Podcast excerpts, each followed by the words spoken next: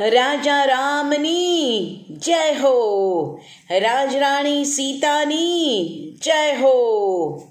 મિત્રો, ગયા પખવાડિયે રામનો રાજ્યાભિષેક થતાં જ આપણે રામાયણના ઉત્તરકાંડમાં પ્રવેશી ચૂક્યા હતા.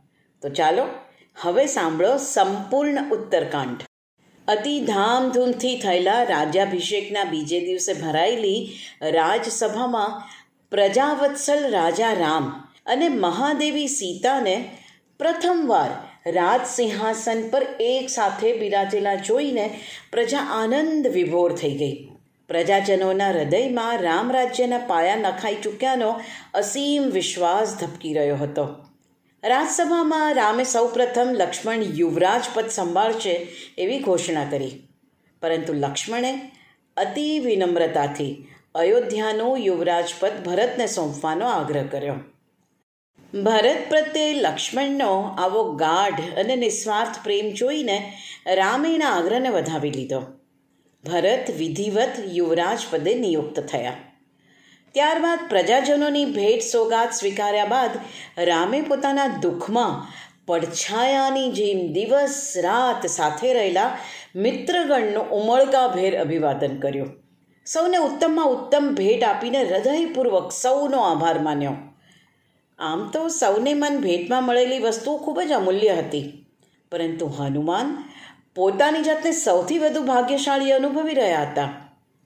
રામની દરેક આજ્ઞાને શિરોમાન્ય રાખીને રામ સીતાના દરેક સંકટને દૂર કરવા નિરંતર કાર્યરત રહેનાર હનુમાન સૌથી વધુ કૃપાપાત્ર ઠર્યા હતા. હનુમાન જ્યારે સીતાને પ્રથમવાર અશોક વાટિકામાં મળ્યા હતા, ત્યારે સીતાએ એમને અણીમાં મહિમા, ગરિમા, લઘિમા, પ્રાપ્તિ, પ્રાકામ્ય, ઈશિત્વ અને વશિત્વની અષ્ટસિદ્ધિઓ આપી હતી. ઉપરાંત પદ્મ, મહાપદ્મ, નીલ, મુકુંદ, નંદ, મકર, કચ્છપ, શંખ અને ખર્વ. આવી નવનિધિનું વરદાન આપીને માતા સીતાએ હનુમાનને અજર અમર બનાવી દીધા હતા. અને આજે સીતા માતાએ પોતાના ગળામાંથી મુક્તાહાર કાઢીને રામના હાથે હનુમાનને આપ્યો હતો. આમ તો મુક્તાહાર ઇન્દ્રએ વાયુદેવ સાથે રામ માટે ખાસ ભેટ તરીકે મોકલાવ્યો હતો. રાજસભામાં ખાસ હાજર રહેલા વાયુદેવે રામને પહેરાવ્યો, પણ એ અતિ અદ્ભુત અને સુંદર હાર તો સીતાને જ શોભે એમ કરીને રામે સીતાના ગળામાં આરોપ્યો. પણ હનુમાનની ભક્તિ પર અતિ પ્રસન્ન થયેલા સીતાએ પોતાના સ્નેહની નિશાની રૂપે હનુમાનને એ મુક્તાહાર ઉપહાર સ્વરૂપે આપવાનું ઈચ્છ્યું. પરંતુ રામે જ્યારે સીતાવતી હનુમાનને એ હાર આપ્યો, ત્યારે હનુમાનની આંખો ભીની થઈ ગઈ. રામ ભક્ત હનુમાનને આવી કિંમતી ભેટની ક્યાં જરૂર હતી? એમને તો જોઈતી હતી માત્ર રામ સીતાની પ્રીતિ. એમને તો માત્ર ભક્તિ કરવી હતી. આ જીવન રામ સીતાના સેવક બનીને રહેવું હતું. જેના હૃદયમાં નિત્ય પ્રભુનો વાસ હોય એને ભૌતિક સાધનો વળી ક્યાંથી આકર્ષે? હનુમાને બહુ જ નમ્રતાપૂર્વક સીતાને પ્રાર્થના કરી. માતા, જો આપવું હોય તો એવું વરદાન આપો કે આપનું યુગલ સ્વરૂપ સદા મારા હૃદયમાં નિવાસ કરે. તથાસ્તુ સીતાએ જેવો હનુમાનની પ્રાર્થનાનો સ્વીકાર કર્યો કે સૌને દર્શન થયા, હનુમાનના હૃદયમાં સદા માટે આરૂઢ થયેલા રામ અને સીતાના યુગલ સ્વરૂપના.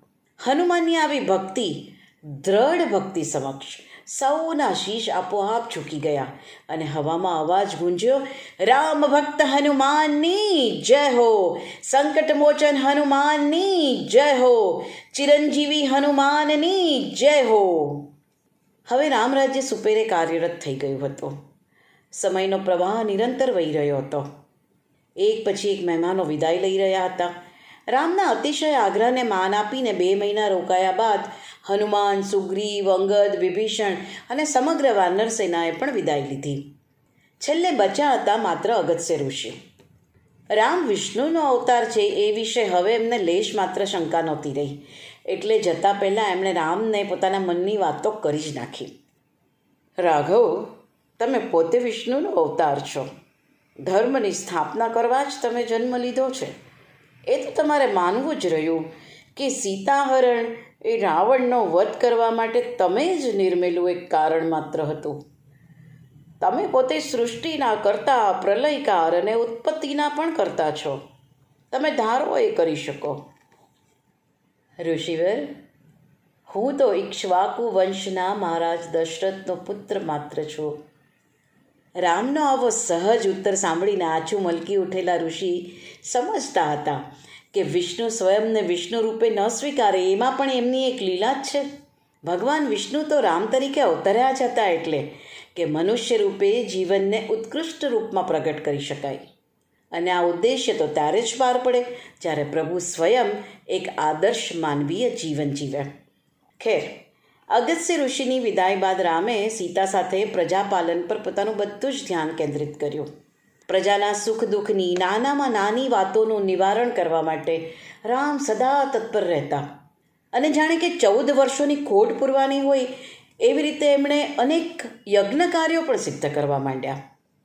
એક તરફ રાજા તરીકે પ્રજાના હિત પ્રત્યે સમર્પિત થઈ ગયેલા રામ અવિરતપણે લોક કલ્યાણના કાર્યો કરી રહ્યા હતા. તો બીજી તરફ વનવાસ દરમિયાન પત્ની સીતા સાથે જીવાયેલા બંધિયાર સહજીવનને પોતાના પ્રેમથી વૈભવી અને વિસ્તૃત બનાવી રહ્યા હતા. અત્યંત સુખમય સહચર્ય માણી રહેલા રામ અને સીતાનું જીવન પાણીની ધારાની જેમ વહી રહ્યું હતું. અને એવામાં અચાનક એક મોટો આનંદમય ઉછાળ આવ્યો. જ્યારે રામને ખબર પડી કે સીતા માતૃત્વમાં સંચાર કરવાના છે. ત્યારબાદ તો રામ સીતાની જાણે કે આખી દુનિયા જ બદલાઈ ગઈ. સીતા સગર્ભા છે. એ વાત વાયુ વેગે આખા મહેલમાં પ્રસરી ગઈ. રાજ કુટુંબની ખુશીઓમાં ચાર ચાંદ લાગી ગયા. દિવસે દિવસે સીતાની બદલાતી જતી ચાલ અને ઉત્તરોત્તર વધતું જતું દેહ સૌષ્ઠવ. ગર્ભધારણ બાદ સીતામાં આવેલા પરિવર્તન રામને સીતા પ્રત્યે વધુ આકર્ષિત કરતા.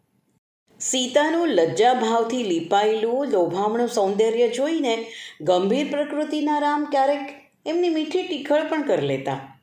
સગર્ભા સીતાની કોઈ પણ પ્રકારની ઈચ્છા પૂર્ણ કરવા રામ સદા તત્પર રહેતા. એટલે જ એક દિવસ જ્યારે સીતાએ પ્રેમના ટવકા સાથે ગંગા તટ પર તપોવન અને ઋષિઓના આશ્રમ જોવા જવાની ઈચ્છા પ્રકટ કરી તો રામ તુરંત સહમત થઈ ગયા. પણ જેવું સીતાએ કહ્યું કે ત્યાં એક રાત રોકાવાની પણ ઈચ્છા છે, તો રામ થોડા વિચારમાં પડી ગયા. ખરેખર તો રામને હવે સીતાને જોયા વગર, મળ્યા વગર એક દિવસ પણ નહોતું ચાલતું. પણ અંતે એમણે પત્નીની વાત સામે નમતું જોખ્યું અને સીતા ગૂંથાયા તપોવન જવાની તૈયારીઓ કરવામાં. ઋષિઓ અને ઋષિ પત્નીઓ માટે ભેટ રૂપે આપવા રત્નો અને અન્ય અનેક વસ્તુઓ ભેગી કરવા લાગ્યા. ઋષિ દર્શન માટેનો સીતાનો આવો ઉત્સાહ જોઈને રામ મનોમન હરખાયા. સીતે, તમે આરામથી બધી તૈયારી કરો. હવે આપણે સીધા ત્યારે મળીશું જ્યારે તમે તપોવનથી પાછા ફરશો. લક્ષ્મણ તમને તપોવન લઈ જવા વહેલી સવારે જ આવી પહોંચશે. આટલું કહીને રામે મરિયક નામનું સીતાનું અતિ પ્રિય પીણું એને સ્વહસ્તે પીવડાવ્યું અને પછી નીકળી ગયા પોતાના ભવન તરફ. અને અચાનક જ સીતાનું મન ઉદ્વિગ્ન થઈ ઉઠ્યું. આ શું થયું? અચાનક આંખમાં આંસુ કેમ ઉભરાયા? હૈયાવો ધ્રાસકો કેમ પડી રહ્યો છે? ભલે એક જ દિવસ પૂરતો, પણ રામથી વિયોગ થવાનો છે એટલે કે પછી સીતાએ બધા વિચારોને આઘા હડસેલીને તપોવન જવાની તૈયારીમાં મન પરોવ્યો.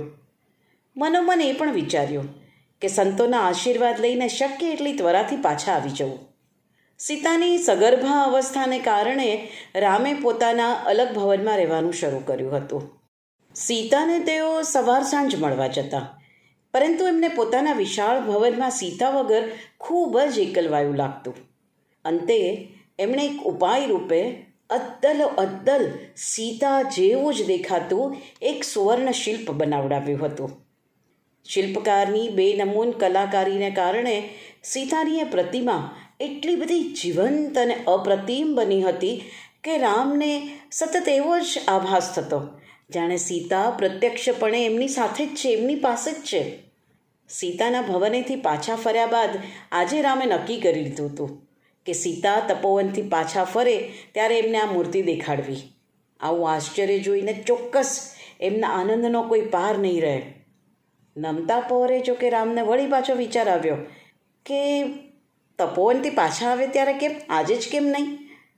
નગરચર્યા સાંભળ્યા બાદ સીતાને પાછા મળવું અને આ મૂર્તિ દેખાડવી એવું વિચારીને એમણે કાર્યાલયમાં પ્રવેશ કર્યો. ત્યાં ગુપ્તચરો અને વિદૂષકો અંદરો અંદર ઘૂસફૂસ કરતા બેઠા હતા. રોજ હસાહસ કરતા વિનોદી પ્રકૃતિના વિદૂષકો આજે ધીર ગંભીર મુદ્રામાં. રામને કશોક વહેમ પડ્યો. અચાનક એવો આભાસ થયો જાણે એમના આવવાથી બધાએ મૌન ધરી લીધું. એમને શંકા થઈ કે ચોક્કસ એવી કોઈક વાત છે જેને છુપાવવાનો પ્રયત્ન થઈ રહ્યો છે.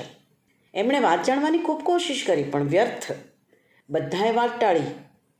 રામની શંકા ઓર દ્રઢ થઈ ગઈ. અંતે બહુ વાર પૂછ્યા બાદ ભદ્ર નામના ગુપ્તચરે મોઢું ખોલ્યું. પહેલાં તો પ્રજામાં રામની વીરતાની અતિશય પ્રશંસા થઈ રહી છે, એવું બધું કહ્યું. પણ પછી ધીરે રહીને ખચકાટ સાથે કહ્યું, હે રાઘવ, નગરમાં ચોરે ને ચૌટે ચર્ચા થાય છે કે જે સીતા રાવણને ત્યાં લાંબા કાળ સુધી રહીને આવ્યા એની પ્રત્યે આપને અભાવ નહીં આવતો હોય. જે પત્ની પરપુરુષને ત્યાં રહી આવી હોય, એવી સ્ત્રીનો કોઈ પતિ કેવી રીતે સ્વીકાર કરી શકે? અને રાજા તરીકે તો રામે સમાજમાં દાખલો બેસાડવાનો હોય, કારણ પ્રજાએ તો હંમેશા રાજાને જ અનુસરવાના હોય. તો શું કાલે ઉઠીને આપણા જીવનમાં પણ આવો કોઈ અઘટિત બનાવ બને? તો આપણે પણ દૂષિત કલંકિત પત્નીને નિભાવી લેવાની? રામ જાણે કે પૂતળું થઈને થીજી ગયા. સીતા કલંકિત શ્રી લંકામાં અગ્નિ પરીક્ષા આપીને પોતાના ચારિત્રની કસોટી પર ખરી ઉતરનાર સીતા અપવિત્ર? રામના મનમાં વિચારોનું તુમુલ યુદ્ધ છેડાયું. એક તરફ રાજા, રાજધર્મ અને પ્રજા પ્રત્યેનું કર્તવ્ય. તો બીજી તરફ પતિ તરીકેની ફરજ, પ્રેમ અને લાગણીઓ. હૃદય અને મન સામ સામા બાત ભીડવા લાગ્યા. પતિ તરીકે પ્રેમ આરાધના વધુ ચડિયાતી કે રાજા તરીકે લોક આરાધના વધુ મહત્વની? અંતે મનનો વિજય થયો. પતિ ધર્મ કરતાં રાજધર્મ ચડિયાતો સાબિત થયો. દ્વારપાળને આજ્ઞા કરી અને જેવો લક્ષ્મણ, ભરત અને શત્રુઘ્ન ત્રણેય ભાઈઓને બોલાવવા ગયો કે રામના ધીરનો બાંધ તૂટી ગયો, એ ધ્રુસકે ધ્રુસકે રડી પડ્યા. સીતાની મૂર્તિ સમક્ષ હાથ જોડીને ઊભા રહેલા રામ અશ્રુનો અભિષેક કરીને મનોમન સીતાની ક્ષમા માંગી રહ્યા હતા. સીતે, મને ક્ષમા કરી દે. મને તારી પર લેશ માત્ર શંકા નથી, પરંતુ આગળ બોલવાના એમના કોઈ હોશ જ રહ્યા નહોતા. રામે સીતાને છેલ્લા વંદન કર્યા અને ત્રણેય ભાઈઓ આવતા વેત રામનું ઉદાસ વદન જોઈને ત્રણે સમજી ગયા. કે નક્કી કોઈ ગંભીર વાત કરવા માટે રામે આજે બોલાવ્યા છે? એમના આવતા વેત રામે પળવારમાં પોતાની જાતને સંભાળી લીધી અને કઠણ મનથી લીધેલો આકરો નિર્ણય જણાવ્યો. હે બંધુઓ સૌ પ્રથમ તો એ કહી દઉં કે મારા અભિપ્રાયની વિરુદ્ધ તમે એક અક્ષર પણ નહીં ઉચ્ચારતા. અને મારું ચિંધેલું કાર્ય પૂર્ણ ન થાય, ત્યાં સુધી એને સંપૂર્ણપણે ગુપ્ત રાખવાનું મને વચન આપો. ત્રણેય ભાઈઓ વિચારમાં પડી ગયા કે એવું તે વળી શું છે? ત્યાં તો રામે મુદ્દાની વાત છેડી. સૌ જાણે છે કે લંકાથી અયોધ્યા પાછા ફરતા પહેલાં સીતાએ અગ્નિ પ્રવેશ કરીને પોતાની પવિત્રતા સિદ્ધ કરી હતી. ત્યારે દેવોએ પણ આકાશમાંથી પુષ્પવૃષ્ટિ કરી હતી અને આપણા પિતાજીએ પણ સીતાને અભિનંદન આપ્યા હતા. પરંતુ તે છતાં પ્રજામાં સીતાની ઘોર નિંદા થઈ રહી છે. અપહરણ વખતે રાવણ સીતાને ખભે નાખીને લઈ ગયો હતો. સીતાના અંગોને દુષ્ટનો સ્પર્શ થયો હોવાથી પ્રજાના મતે સીતા દૂષિત નારી છે. મારા માટે આ બધું અસહ્ય છે. લક્ષ્મણ, કાલે વહેલી પ્રભાતે તું સીતાને ગંગાને પેલે પાર તમસા નદીને કાંઠે વસેલા ઋષિ વાલ્મીકીના આશ્રમ પાસે મૂકી આવ. અને હા, યાદ રહે કે રસ્તામાં સીતાને કશું ના કહેતો. માત્ર વનમાં ત્યાગતી વેળાએ જ જણાવજે. કે લોક નિંદાના કારણે રામે સીતાનો સદા માટે ત્યાગ કર્યો છે. ત્યાગ? રામ પોતાની સગર્ભા પત્નીનો સદા માટે ત્યાગ કરશે? અને એ પણ લોકનિંદાના ભયથી? અકલ્પનીય? તદ્દન અકલ્પનીય? ત્રણેય ભાઈઓ વાક થઈ ગયા.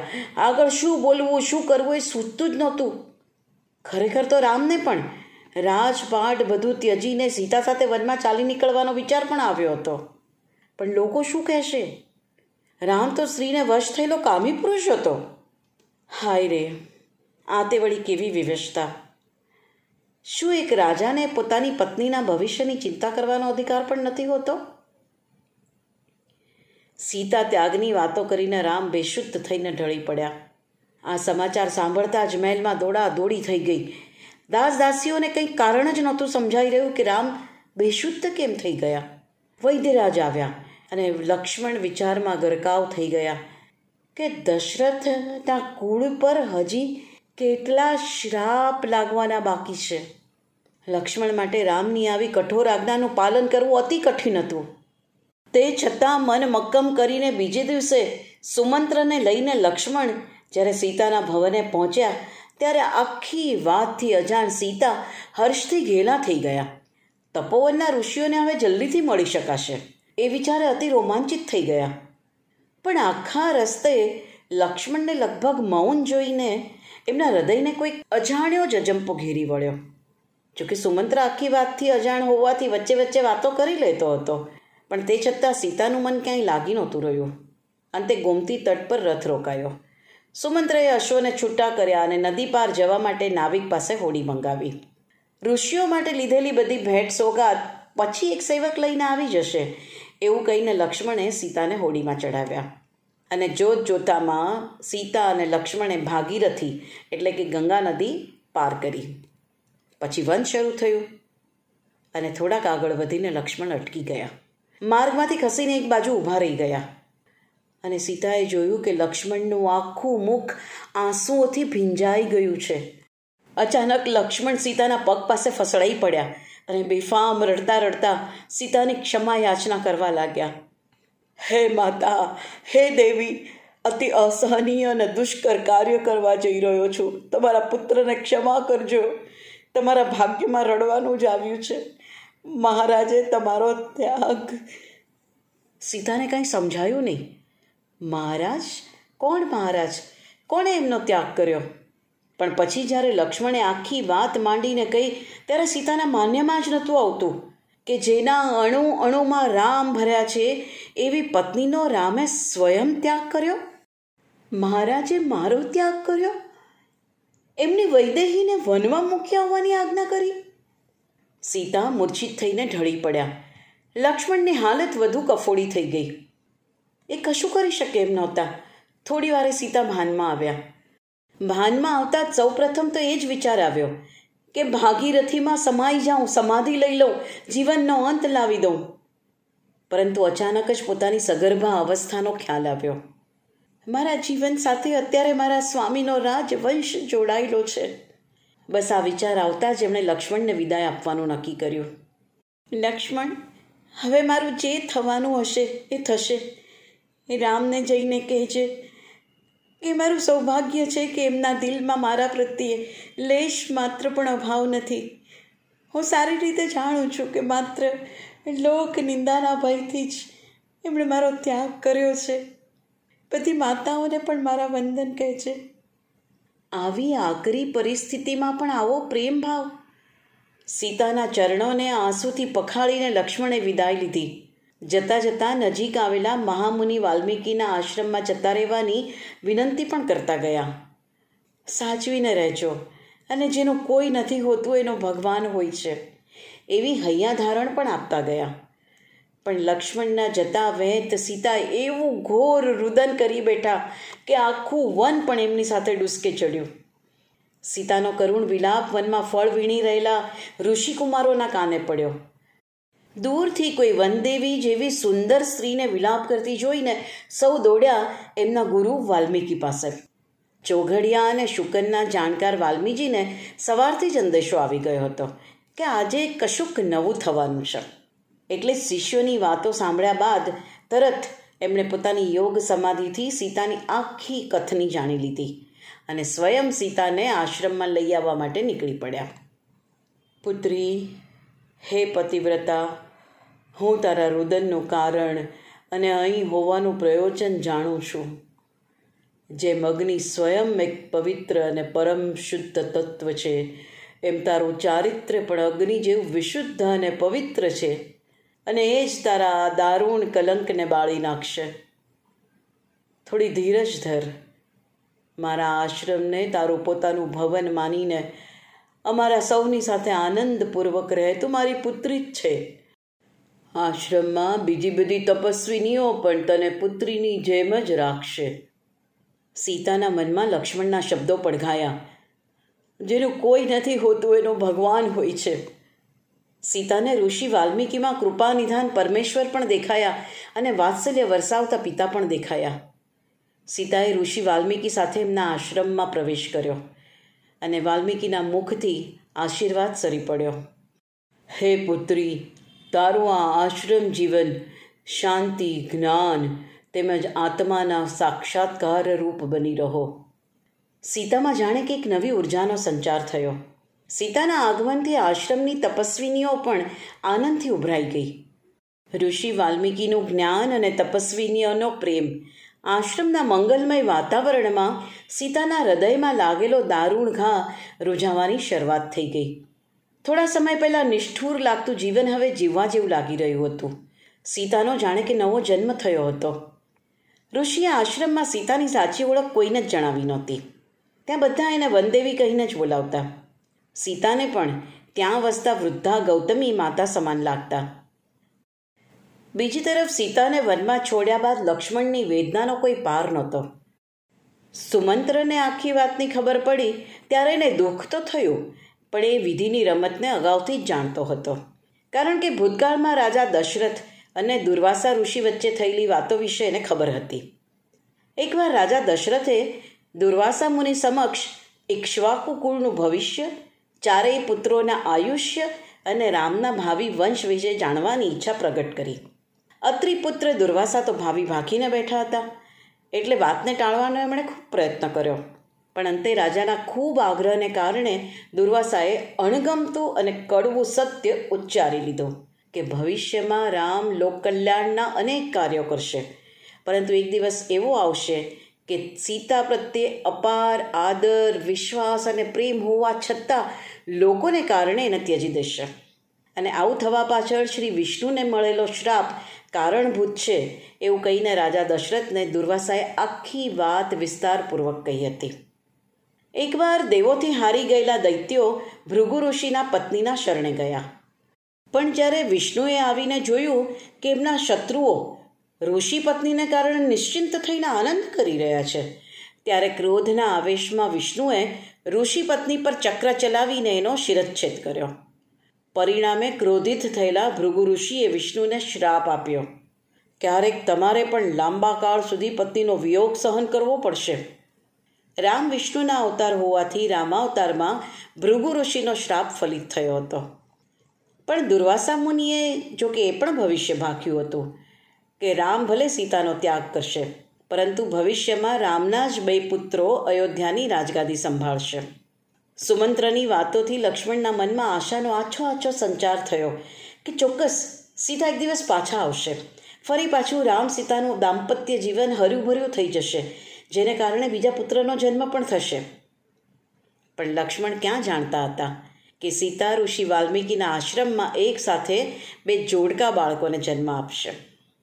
સુમંત્રની વાતો સાંભળીને લક્ષ્મણનું હૃદય હવે થોડું હળવું થયું. અયોધ્યા જઈને એમણે અસહાય અને ઉદાસ રામની સાંત્વના કરી. સીતાને ઋષિ વાલ્મીકીના આશ્રમ નજીક છોડ્યા છે એવું કહીને નિયતિ સામે મનુષ્યનું કશું નથી ચાલતું. એવી બધી જ્ઞાનબદ્ધ અને તર્કબદ્ધ વાતો કરીને રામને ફરી પાછા રાજકાજ સંભાળવા માટે પ્રેરિત કર્યા. સમય સરતો રહ્યો. મનમાં સીતાની યાદને ઊંડે ધરબીને રામ રાજકાજમાં સુપેરે વ્યસ્ત થઈ ગયા. કૌશલ દેશની અવનવી ફરિયાદોનો નિકાલ કરવામાં અને ગંગા તટ પર વસતા ઋષિમુનિઓના સેવા કાર્યમાં રત રહેવા લાગ્યા. એકવાર યમુના તટ પર વસતા મહામુનિ ભાર્ગવ અને ચ્યવન ઋષિએ મધુવનમાં રહેતા લવણાસુરના ત્રાસ વિશે ફરિયાદ કરી. લવણાસુર એટલે મધુ નામના સદભાવી રાક્ષસનો અતિ ક્રૂર પુત્ર. એના પિતાએ મહાદેવનું તપ કરીને એમની પાસેથી ભાલા જેવું શૂલ નામનું મહાસંહારક શસ્ત્ર મેળવ્યું હતું. લવણાસુર એ શૂલનો દુરુપયોગ કરતો. બ્રાહ્મણોને સતાવતો, મારતો અને એના ત્રાસને દૂર કરવા ઋષિઓ રામની સહાય લેવા ગયા હતા. ફરિયાદ સાંભળીને પહેલાં તો રામે ભરતને આ કાર્ય માટે મોકલવાનું નક્કી કર્યું. પણ શત્રુઘ્નએ આ લાભ એને મળે એવી ઈચ્છા વ્યક્ત કરી ત્યારે રામે એને અનુમતિ આપી. પરંતુ એના જતાં પહેલાં શત્રુઘ્નની અનિચ્છા હોવા છતાં રામે પોતાના હાથે શત્રુઘ્નનો અભિષેક કરીને એને મધુવનનો રાજા ઘોષિત કર્યો. પછી એક અમોઘ બાણ આપ્યું અને હૃદયપૂર્વકના આશીષ આપ્યા. અને પછી શત્રુઘ્ન એની સેના સહિત યમુના તરફ રવાના થયો. શત્રુઘ્ન સાચા અર્થમાં બહુ ભાગ્યશાળી નીવડ્યો હતો. કારણ કે મધુવન જવાના માર્ગમાં ઋષિ વાલ્મીકીનો આશ્રમ આવતો હોવાથી એણે ત્યાં રાતવાસો કર્યો. અને યોગાનો યોગ એ જ રાત્રિએ સીતાએ જોડકા બાળકોને જન્મ આપ્યો. અડધી રાત્રે જન્મેલા બાળકોના સમાચાર આપવા અને એમને આસુરી તત્વોથી રક્ષણ મળે એ માટે તપસ્વિનીઓ ગુરુવર પાસે આવી હતી.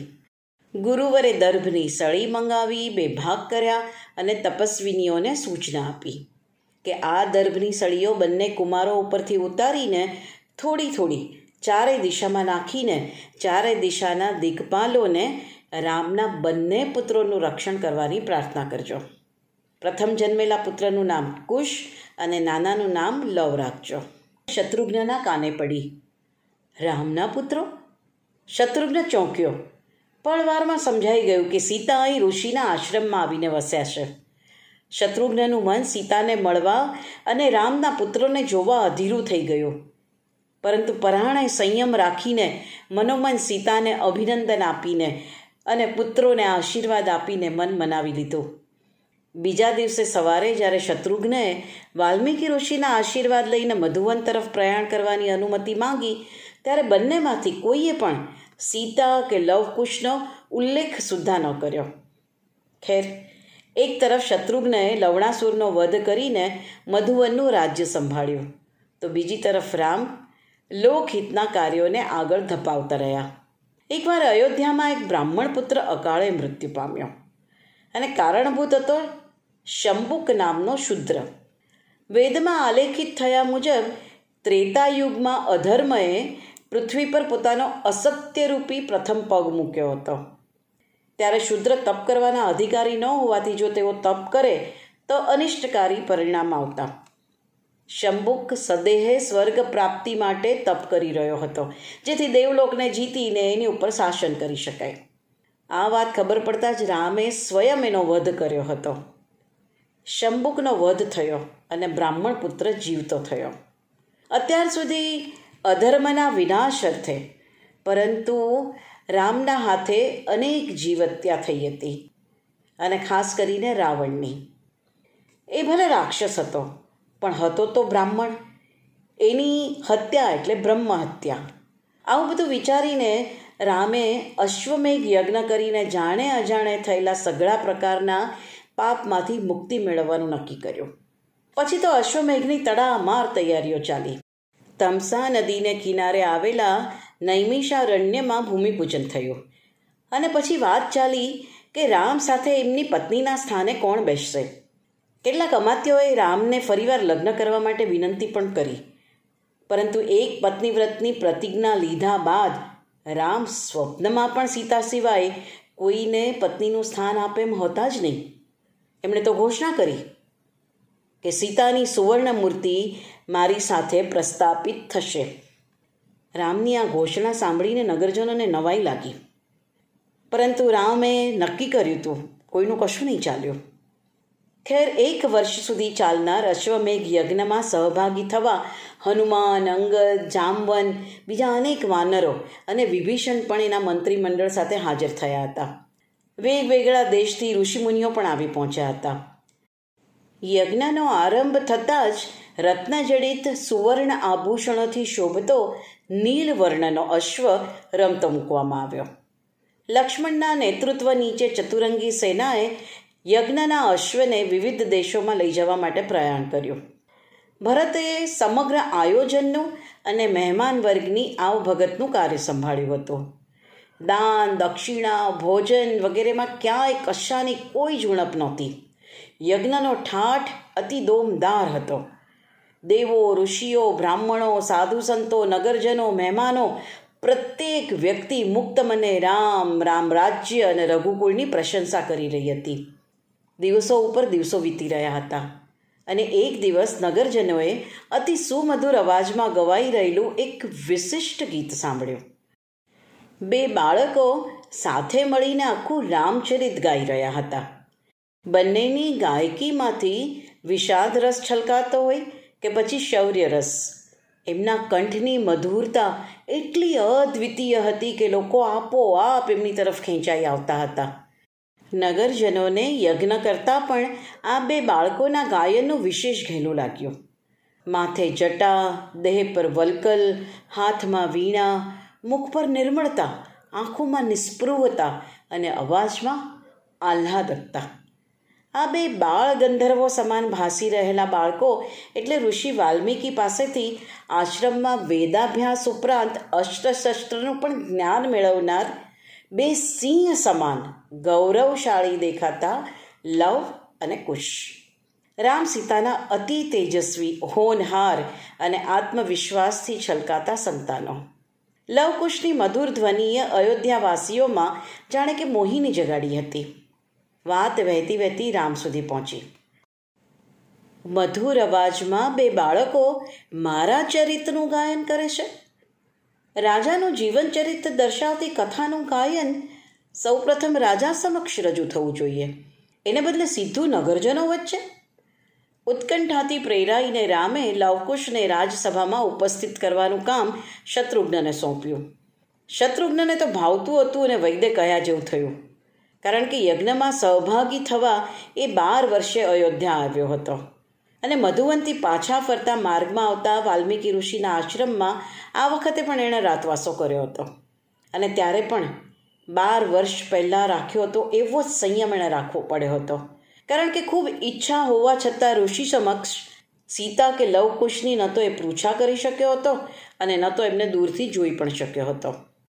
અને એટલે જ જ્યારે રામે શત્રુઘ્નને અશ્વમેઘ યજ્ઞમાં બધા સંત, મહંત અને ઋષિ મુનિઓને આમંત્રણ પાઠવવાનું કાર્ય સોંપ્યું, ત્યારે શત્રુઘ્ને ઋષિ વાલ્મીકીને આશ્રમમાં વસતા સઘળા શિષ્યો અને તપસ્વીનીઓના સમુદાય સહિત પધારવાનું વિશેષ આમંત્રણ મોકલી આપ્યું.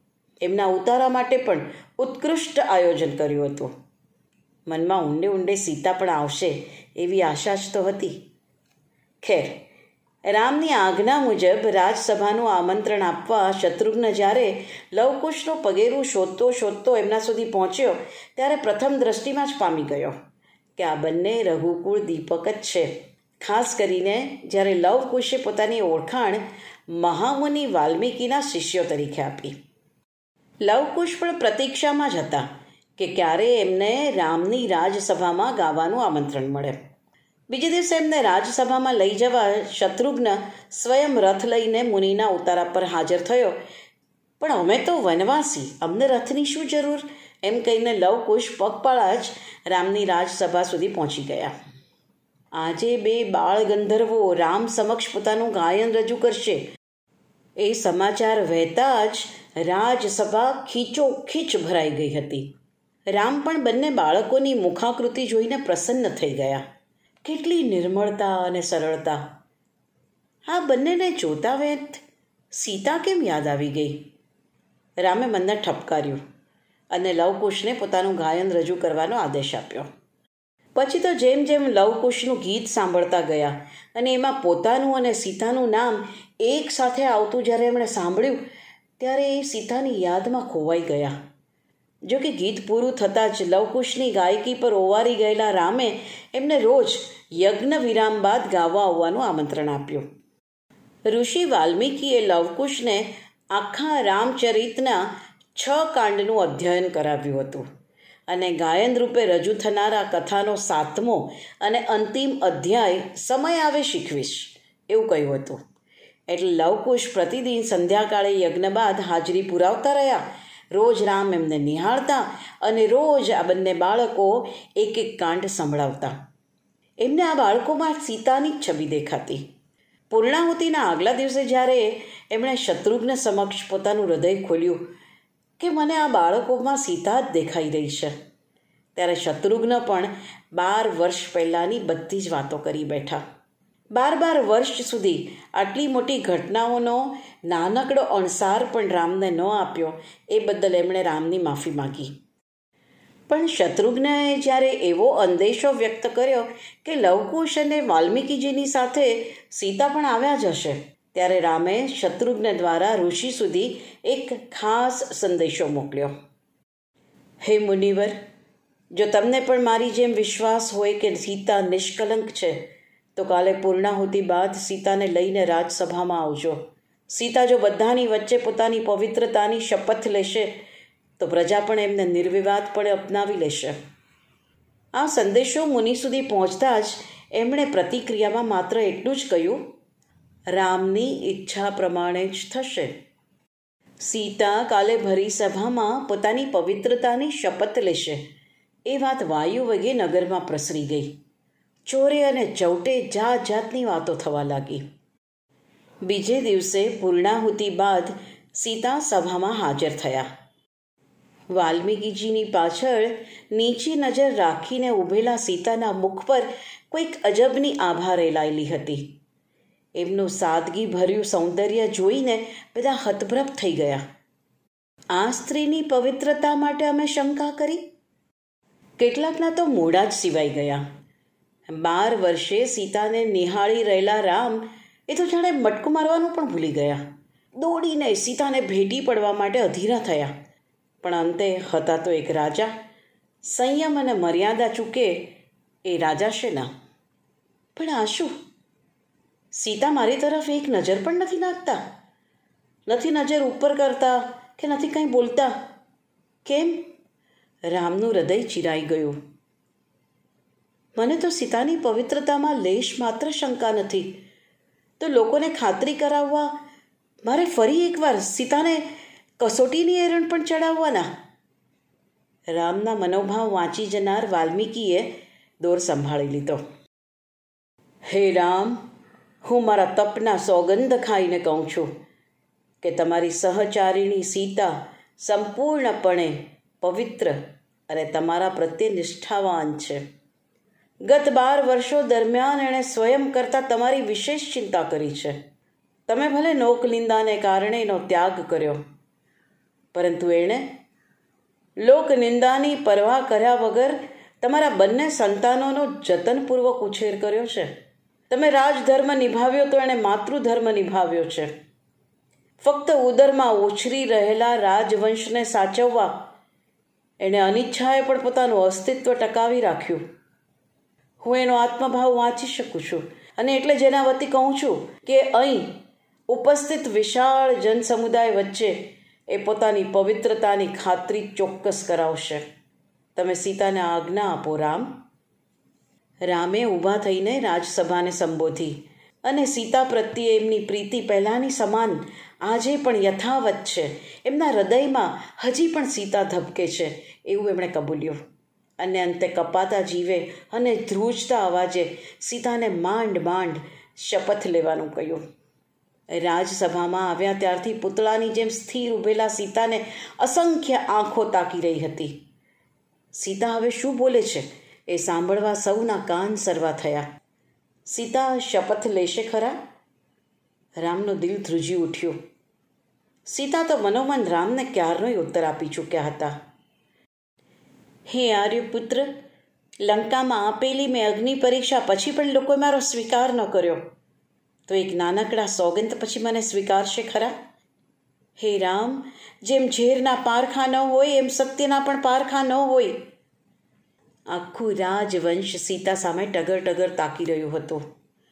અંતે ક્યારના એક નિર્મોહીની જેમ ઊભેલા સીતાએ દ્રઢ સ્વરમાં બોલવા માંડ્યું. જો મેં રામ સિવાય બીજા કોઈ પણ પુરુષનું મનમાં ક્યારેય ચિંતન ન કર્યું હોય, તો હે પૃથ્વી દેવી મને તારામાં સમાવી લે. આખો જન સમુદાય અવાચક થઈ ગયો. રામ ફાટી નજરે સીતા તરફ તાકી રહ્યા. ત્યાં તો સીતાએ બીજી વાર પૃથ્વી માતાને વિનંતી કરી. હે પૃથ્વી માતા, જો મેં મન, વચન અને કર્મથી નિરંતર માત્ર રામની જ આરાધના કરી હોય, તો મને તારામાં સમાવી લે. સભામાં જાણે કે બધાના શ્વાસ જ થંભી ગયા. હજી તો કોઈને કાંઈ પણ સમજાય. એ પહેલાં તો સીતાએ આર્દ્ર સ્વરે ફરી પાછી પ્રાર્થના કરી. હે ભૂમિ માતા, હે માધવી માતા, હે પૃથ્વી માતા, જો મને રામ પ્રત્યે અપાર પ્રીતિ હોય, તો મને ક્ષણનાય વિલંબ વગર તારામાં સમાવી લે. મને માર્ગ આપમાં, મને માર્ગ આપ પૃથ્વીમાં હજી તો ક્યારના રડું રડું થઈ રહેલા રામ ચીસ પડવાની તૈયારીમાં જ હતા. ત્યાં તો સીતા ઊભા હતા, ત્યાંની ધરતી ફાટી અને એક સૂર્યના પ્રકાશ સમૂહ ઝળહળતું એક સિંહાસન પૃથ્વીમાંથી બહાર નીકળ્યું. એની ઉપર તેજના અંબાર જેવા પૃથ્વી દેવી બેઠા હતા. એમણે પોતાના બંને હાથ લંબાવીને સીતાને પોતાના ખોળામાં બેસાડી દીધા. એક ઘડી માટે સીતાની પાંપણો ઉંચકાઈ રામ સાથે નજર મળી અને હજી તો રામ કંઈ બોલે, સમજે, રોકે એ પહેલાં તો સર કરતું સિંહાસન પૃથ્વીમાં સમાઈ ગયું. પૃથ્વીના ખોળે જન્મેલા અયોનિજા સીતા પૃથ્વીમાં સમાઈ ગયા. સ્તબ્ધ ઉભેલા રામ ચકરાઈ ગયા. ચોધાર આંસુએ રડી પડ્યા. મિત્રો સીતા કંઈ રાવણ વધનું નિમિત્ત માત્ર નહોતા. એ તો પૃથ્વીમાંથી પ્રગટેલું સત્ય, પ્રેમ અને સ્ત્રી સ્વાભિમાનનું પ્રતીક હતા, જેને આપણે વારંવાર કસોટીની એરણ પર ઘસતા રહ્યા. પણ અફસોસ કે કસોટીમાં એ તો ઉત્તીર્ણ ઉતર્યા, પરંતુ આપણે એમને સમજવામાં વામણા ઠર્યા. ખેર ચોધાર આંસુએ રડી રહેલા રામે અચાનક ઊભા થઈને લક્ષ્મણ પાસે પોતાનું ધનુષ મંગાવ્યું. પૃથ્વીને લલકારી, મારી પ્રિયાને હતી એવી જ પાછી આપો, નહીંતર કાં તો હું પૃથ્વીમાં પ્રવેશ કરીશ, નહીં તો આખી પૃથ્વીને જળમય કરી નાખીશ. પણ રામ હજી તો બાણ ચલાવે, પહેલાં જ બ્રહ્મા અને ઇન્દ્ર વગેરે દેવતાઓ પ્રગટ થયા. રામ, આટલા દુઃખી ન થાઓ તમે જ્યારે સ્વર્ગમાં આવશો, ત્યારે સીતા સાથે તમારું મિલન અવશ્ય થશે. એવું કહીને બ્રહ્માજીએ રામને આશ્વસ્ત કર્યા. આખી સભા નિસ્તબ્ધ હતી. ત્યાં તો હનુમાને અચાનક જ જયકારો કર્યો. મહાદેવી સીતાની જય હો! સીતારામની જય હો! ઋષિ વાલ્મીકીએ સૂર પુરાવ્યો. હે રામ, તમારી જય હો! અશ્વમેઘની સાથે સાથે રામ સીતાના જીવનનો મહાયજ્ઞ પૂર્ણ થયો. હવે આગલા ત્રણ ચાર દિવસ તમને તમારા પુત્રો તમારા ચરિત પર આધારિત કથાનો અંતિમ કાંડ એટલે કે ઉત્તરકાંડ સંભળાવશે. અને ત્યારબાદ જટા ઉતારીને સદા માટે તમારી સાથે આવી જશે. લવકુશ હવે અયોધ્યામાં રહેશે એ વાતે રામ અને આખો રાજવંશ પ્રસન્નતાથી ઝૂમી ઉઠ્યો. અને ઋષિ વાલ્મીકી હળવેથી પોતાના આંખોના ખૂણા લૂછીને લવકુશ તરફ તાકી રહ્યા.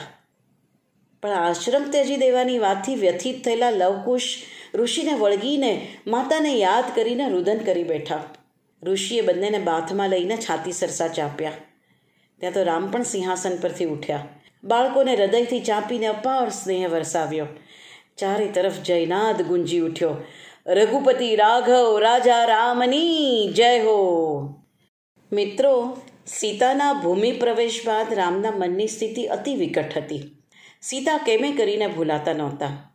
જોકે લવકુશમાં મન પરોવીને નિત્ય રાજકાજમાં વ્યસ્ત રહેવાનો પ્રયત્ન ચોક્કસ કરે રાખતા.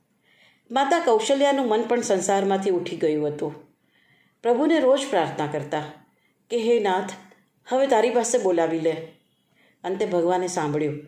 કૌશલ્યાના દેહત્યાગ બાદ થોડા સમયમાં જ કૈકઈ અને સુમિત્રાએ પણ ધરા પરથી કાયમી વિદાય લીધી. ભરતના બંને પુત્રોને ગંધર્વ દેશની રાજગાદી સોંપવામાં આવી. જ્યેષ્ઠ પુત્ર તક્ષને તક્ષશિલાનો અને નાના પુત્ર પુષ્કલકુમારને પુષ્કલાવતીનો રાજા બનાવવામાં આવ્યો. લક્ષ્મણના જ્યેષ્ઠ પુત્ર અંગદને કારુપથ દેશમાં આવેલી અંગદિયાપુરીનો અને બીજા પુત્ર ચંદ્રકેતુને મલ્લભૂમિ સ્થિત ચંદ્રકાંતપુરીનો રાજા બનાવ્યો. શત્રુઘ્નએ પોતાના જ્યેષ્ઠ પુત્ર સુબાહુને, મથુરાનો અને પુત્ર શત્રુઘાતીને વિદિશાનો રાજા બનાવ્યો અને રામે કુશને કુશાવતીનો અને લવને શ્રાવસ્તીનો રાજા બનાવ્યો. રામનું મન હવે સ્વર્ગે જવા ઉતાવળું થયું હોવાથી એ બધું આ પૂર્વ તૈયારી રૂપે કરી રહ્યા હતા. એવામાં એક દિવસ કાળ સ્વયં રામને મળવા મહા તેજસ્વી ઋષિનું રૂપ ધારણ કરીને આવી પહોંચ્યો. એ રામને જણાવવા આવ્યો હતો કે એમનો અવતાર કાર્ય હવે પૂર્ણ થયું છે. એટલે તેઓ ઈચ્છે ત્યારે કાળને આજ્ઞા કરીને બોલાવી શકશે.